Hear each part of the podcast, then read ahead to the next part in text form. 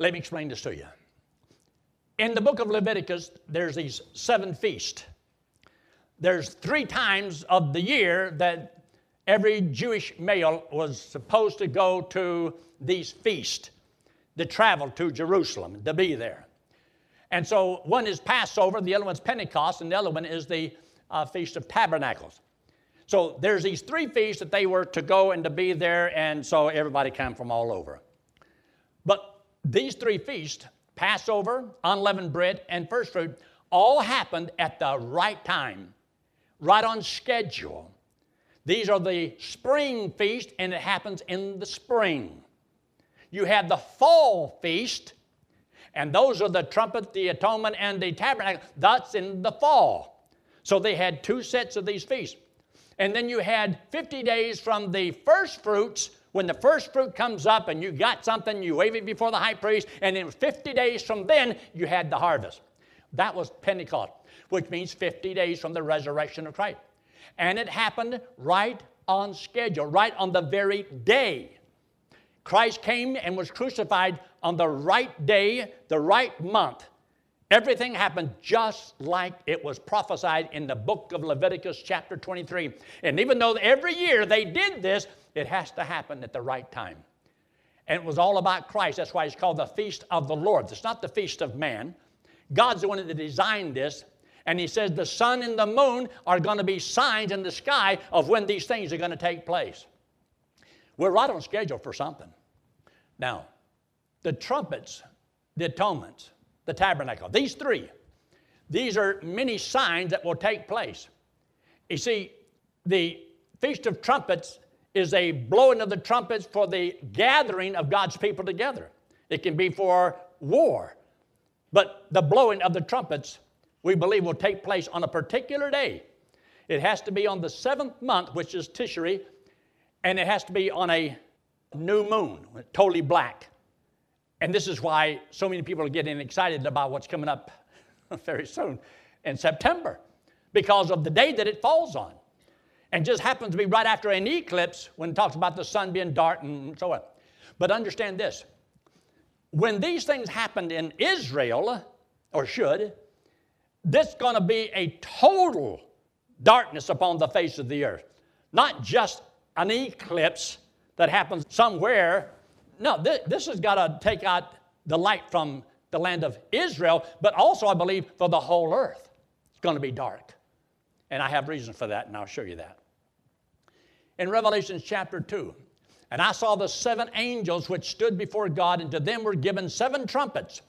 And these seven angels which had the seven trumpets prepared themselves to sound. Now, this is in the book of Revelation.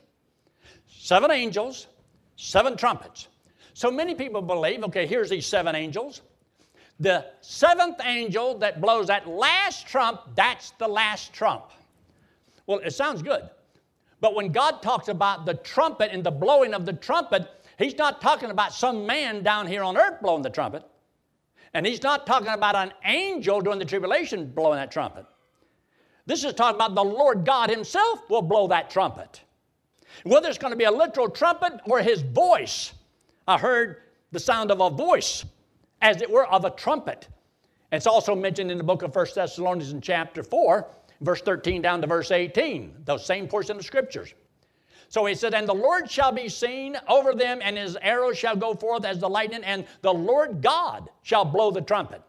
So this is different, and the last trump is not because of some angel down here, and they're one, two, three, four, five, six, seven. Okay, when he blows his trumpet, that's, that's not what he's talking about in the book of uh, 1 Corinthians, we talk about at the last trump. You see, we're taken out before the angels ever blow their trumpets, and they're not blowing those trumpets until the last part of the tribulation period. Immediately after the tribulation of those days, shall the sun be darkened? Moon shall not give her light. See, Christ is the one who said this. They want to know when are you coming back? What will be the sign of your coming? So he says, This is what's going to happen immediately after the tribulation of those days. Tribulation of those days. Uh, this is what's going to be taking place. But then he says, and then shall appear the sign of the Son of Man in heaven. But this is at the end of the tribulation period. But now, is this really talking about an eclipse or the sun totally not giving any light anywhere on the face of the earth? Or are we talking about it being uh, however wide they got this little strip going across America. You think that's that one? And why are we counting that one when it's in America when we're talking about over in Israel, where the scriptures will be fulfilled there? But anyway, and he shall send his angels with a great sound of a trumpet, and they shall gather together his elect from the four winds, from one end of heaven to the other. Once again, sounding of the trumpet, bringing them together also for war. And there's going to be the battle of Armageddon at the end of this time. Acts chapter 2 and verse 20. This is a quote from the book of Joel. He says, The sun shall be turned into darkness and the moon into blood. And this is where you hear an awful lot about this blood moon. And there's a lot of that stuff going around and talking like, I don't know and I really don't care. I just know I'm just looking for the Lord to come back today. I'm not going to be here during the tribulation period. And if I knew He was coming back on September the 21st, I would not change one thing about what I do. I keep doing what I do because I believe it's the right thing to do. But I'm always looking up. If you'll ever listen to any of my radio broadcasts, the last thing I say on all of my sermons is what? Keep looking up. Keep looking up because I don't believe there's any signs that needs to be fulfilled. I believe the Lord could come back at any time. Now, when he says, dear, about the sign, this is before that great and notable day of the Lord comes, that right before he comes to the earth in power and great glory. A different time. See, we're taken out seven years before this. Now, there's the fall feast and there's the spring feast. And you start in the spring and you go this direction. You see, first of all, the Passover. Christ was crucified. You'll notice in Nisan, this is like April or March, and uh, when those dates fall on our calendar we use. Then the unleavened bread, the first fruit, Christ came back from the dead. And then 50 days later, you got Pentecost. Well, on this cycle here, what's the next thing to happen? The Feast of Trumpets. And that falls upon a particular month which according to this is the seventh month. The seventh month. Well, the seventh month from this month is our September of this year. So we have a sign. But wouldn't it be wonderful if the rapture did take place on this day? I'm not against it. But I'm looking for the Lord to come back. But I know this one of these days it will happen. It will happen one day. We're just looking for this moment. And then the, the Feast of Tabernacles, see, that's when Christ comes and sets up his kingdom upon the earth. At the Feast of Atonement, this was because once a year, and that's during the tribulation period. And this is where the children of Israel were to kind of restrict themselves from certain things and to examine themselves and correct any problems they have, atonement for their sin and seek forgiveness and all that. That's what they're supposed to do. And this is why the high priest, out of all these feasts, that was the time when the high priest would go into the Holy of Holies and he would offer up a sacrifice for this, himself and for the sins of the people. They did this once a year. And this is why this is that month in which they did this, and that was the feast where they did it. Now, Psalms 81 3 says, Blow up the trumpet in the new moon in the time appointed on our solemn feast days. Now, the new moon is totally black. And on either side of it, it will be a little sliver of light on the one that comes before it and the one that comes after, a little sliver of light. And then you can go from that seven days and you'll have a half moon. Seven more days, you're going to have a full moon. Seven more days, you get another half moon. And then seven more days, you've got yourself another new moon. And the new moon was to start every month. And it was a time that would keep straight. That's why God's calendar was uh, 30 days to a, to, a, to a month. And so God's calendar was a lot better and accurate than what we're going with today. But anyway, Psalms 89 37 said, It shall be established forever as the moon and as a faithful witness in heaven. God has it there and has it for a reason. Now, notice the seventh and the 14th day. You see the full moon? Well, seven days later, you've got a half moon. Seven days later, so I can't see that one. Well, that's why. It's a new moon. And so it was a way of telling seven days, seven days. God says that He gave to man. Six days shalt thou work, and the seventh day thou shalt rest. The whole thing is laid out, God's word, on how they, God gave us a calendar. It was a heavenly calendar. Keeps great time. Now, you'll notice whether it's August or whether it's September. You'll notice that on the bottom down there, if you can see that, every one of them got exactly the same thing, and most calendars will have it like that. There's going to be the full moon, there's going to be the, the, the black moon. But notice over there, on August the 21st, when is August the 21st? It's going to be a, a new moon. And uh, here, you got it on the 20th.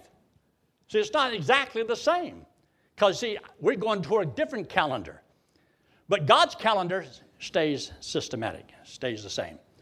So, this is why, if we can figure out some of this stuff, it just makes it all interesting. And one of these days, somebody's just liable to hit it lucky. But who really cares? I don't care if it's this year or next year or the year after that. But there are reasons why people believe that good possibility this year. Now, November, December does the same thing. Well, over there's 18, here's 18, but the other one was 2021. So it shows you that the new moon doesn't always fall at the same time. Now, here you have where you have the new moon, you can't see it. And then you've got a half moon, full moon, another half moon. And so if you didn't have a, a watch, you, you would know if you knew which day it was, that's the first day. And usually it was the day after that, they would count seven days. And you'd have a week. And then another week, another week. And it works out beautiful. But anyway, this is what people are looking at right now. Because there's going to be this eclipse across America. Does this eclipse have anything to do with um, our prophecy? Well, it may. We'll let you decide that. But there's going to be a total eclipse. But notice the eclipse is a little small spot up there that hits upon the earth as it goes across America. And there's people from all over rushing to these areas in the path so they get a chance to see this thing. Haven't you heard that? Have you heard anything on the news about any of this? We even had Greg, who does all of my broadcasting, does all of my radio broadcasts. He's gone. He disappeared. He took his camera and headed to North Carolina, along with a million other people, so we can be alone. I can't wait to find out what tree he climbed. But they, they're really getting excited. But now, since there is a total eclipse every 18 months somewhere on the earth, why would it be a sign because it's happening in America? Well, the main thing is because it's on the particular day right before we have the, in September, the Feast of Trumpets. And so this time period, and right before the Feast of Trumpets, if Christ came back on that day, then the sun and the moon were black. And the sun didn't give it, you couldn't see it because it was black, and the moon did not give its light. So that's a fulfillment of the scripture, see, right before that. Is it? You figure it out. Shouldn't there be a total eclipse around the whole world, especially in Israel? I mean, we're talking about Israel. We're talking about God's place. And if it's going to get dark and it's going to be a sign, is it a sign only to America? I don't know. I might have a problem with that. These could not be a normal eclipse that lasted for three days or was over the whole earth for three hours. Look at this. They said, well, these are the eclipses. And Moses stretched forth his hand toward heaven, and there was a thick darkness in all the land of Egypt three days. These eclipses talking about a little narrow band, and it's going to be gone in a couple hours. This was for three days. You think this was just a, an eclipse, or God did something special? In Luke 23, verse 44, he said, And it was about the sixth hour, and there was darkness over all the earth until the night. That's three hours over all the earth. Is it something special, darkness, or was it just an eclipse? Now, you look up here and look at all the moons for this year. There's a lot of moons up there, 365 of them. But you'll notice right down here, there's that little one right there. And because it is an eclipse, it's got to be a sign because it's different from all the rest. So you look for a reason. Is this really a reason? Or if I blow it up a little bit more, can you see it better? Oh, there it is down here. But now notice, when you look at the calendar, this is September, you'll notice that there is a um, new moon on the 20th of September. I think a while ago I said 21st, but it was September the 20th. So there's this, and you'll notice full moon, seven days later, half moon, new moon, another one. And it will stay that way. God made that calendar. Now, Rosh Hashanah, the Feast of Trumpet, blowing of the shofar.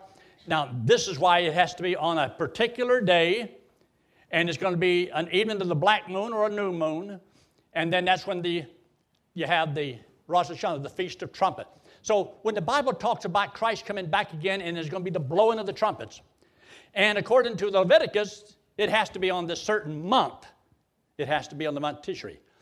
And it has to be on a certain day of the, of the new moon. So are all these signs? All I know is that if it is or it isn't, it ought to motivate people to serve the Lord. Even if you don't know the right day or the right month or even the right year. The Bible is true. Just because I don't understand it all doesn't mean it cannot be understood by somebody even maybe better than what I am. But I do read it and I do study because I have an inquiring mind and I want to know. So Rosh Hashanah is the first day of Tishri, and uh, this is when the, they have this festival and they're looking for the, uh, the blowing of the shofar, and they will do this in Israel. I've been there, and they have a whole bunch of them. You're down at the Wailing Wall, they call it the Western Wall now and they will sound that thing, and then you have those ladies going. You ever heard them do that? I'm, i can do it now. I can go with them over there, and I'm gonna join them. And and they will do this, and it's just as loud as shrill. And they have some guys walking around with some big old shofars, I mean, big old horns, ram's horns, and blowing those things. And this is a happy occasion for them. I've been there doing when they had a, a bar mitzvah. Now, described in Leviticus, the Feast of Weeks. The Feast of Weeks is it's seven weeks long. So you got seven weeks leading up to the Passover. And all the Jewish male that were old enough that uh, they can make these journeys, they were to go up there and uh, these three feasts every year. And so that's just what they did. So these three feasts, the Passover, the Feast of Weeks, which is Pentecost because you've got seven weeks. Seven weeks, the day afterwards, 50th, Pentecost. And the Holy Spirit came down right on schedule. Now, that's why some people say, well, is it possible that the next Feast of Trumpets could be right around the corner? I wouldn't mind it. I kind of hope that it is. But remember these three different feasts the Feast of First Fruits, celebrated time of the Passover, included the first fruits of the barley harvest. Then you had the wheat harvest. And then the Feast of Tabernacle, which is the one that's yet to come, it was the, the olive and the grape harvest. And it's amazing that this is the one that symbolizes the tribulation period. And you'll notice that the Bible says in Revelation, says in chapter 14, and another angel came out from the altar which had power over fire and cried with a loud voice to him that had the sharp sickle, saying, Thrust in thy sharp sickle, gather the clusters of the vine of the earth, for her grapes are fully ripe. In other words, during the tribulation period, right before Christ comes back to the earth, he sends forth his angels, and they come forth with sickles in their hand, and they're to gather the grapevines from around the earth and pull them into this great big old bowl over there in Israel, which is a place called Armageddon. And there's a, the plains of Jezreel, and they're to pull these in, and people are going to come here, and they don't know that this great big war is going to take place. And the nations of the earth are going to gather together. And the Bible says the blood will be as high as the horse's bridle. And God's going to stamp these grapes with his feet. And this is the wine press. And it just happens to have not, it didn't happen at the first fruits, it didn't happen at Passover, it didn't happen at Pentecost.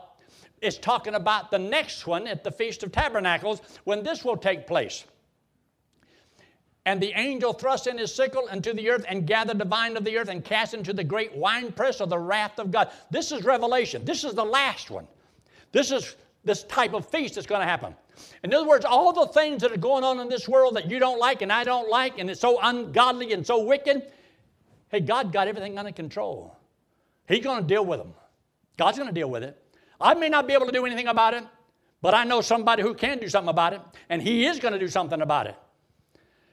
And the winepress was trod without the city, talking about in Jerusalem, Israel. And blood came out of the winepress, even unto the horse's bridle, by the space of a thousand and two hundred furlong. That's about uh, 200 miles. That's a long way.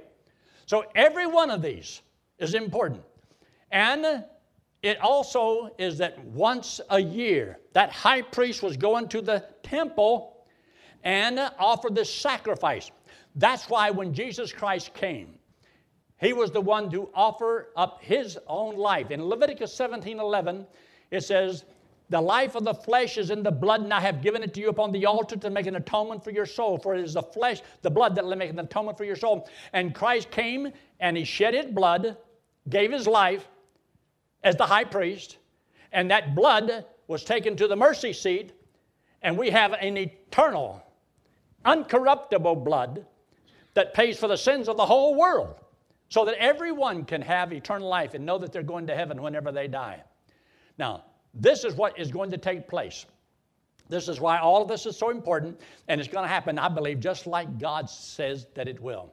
And this is a special event, takes place once a year, and it's about the payment that Christ made on the cross for all of our sins so that we could have eternal life. And then you have the thousand, we can live with the Lord for all eternity.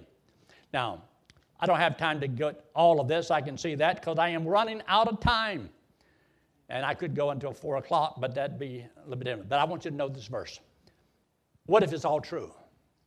Then what? What should you do about it? What can you do about it? Can you stop anything? Can you make it happen? No, the only thing you to do is to be ready. That's the only thing you need to do, just be ready. And I wrote a little, I'll put the verse in here where it says, He that believeth on him is not condemned, but he that believeth not is condemned already, because he believeth not in the name of the only begotten Son of God. Believers, unbelievers. I cannot get a hold of God, bring him down here and say, There's God. I can't prove God to anybody. I can only tell you what the Bible says. You can believe it or not believe it. He that believeth, he that believeth not. That's a choice that we have. So, I want to uh, mention this to you.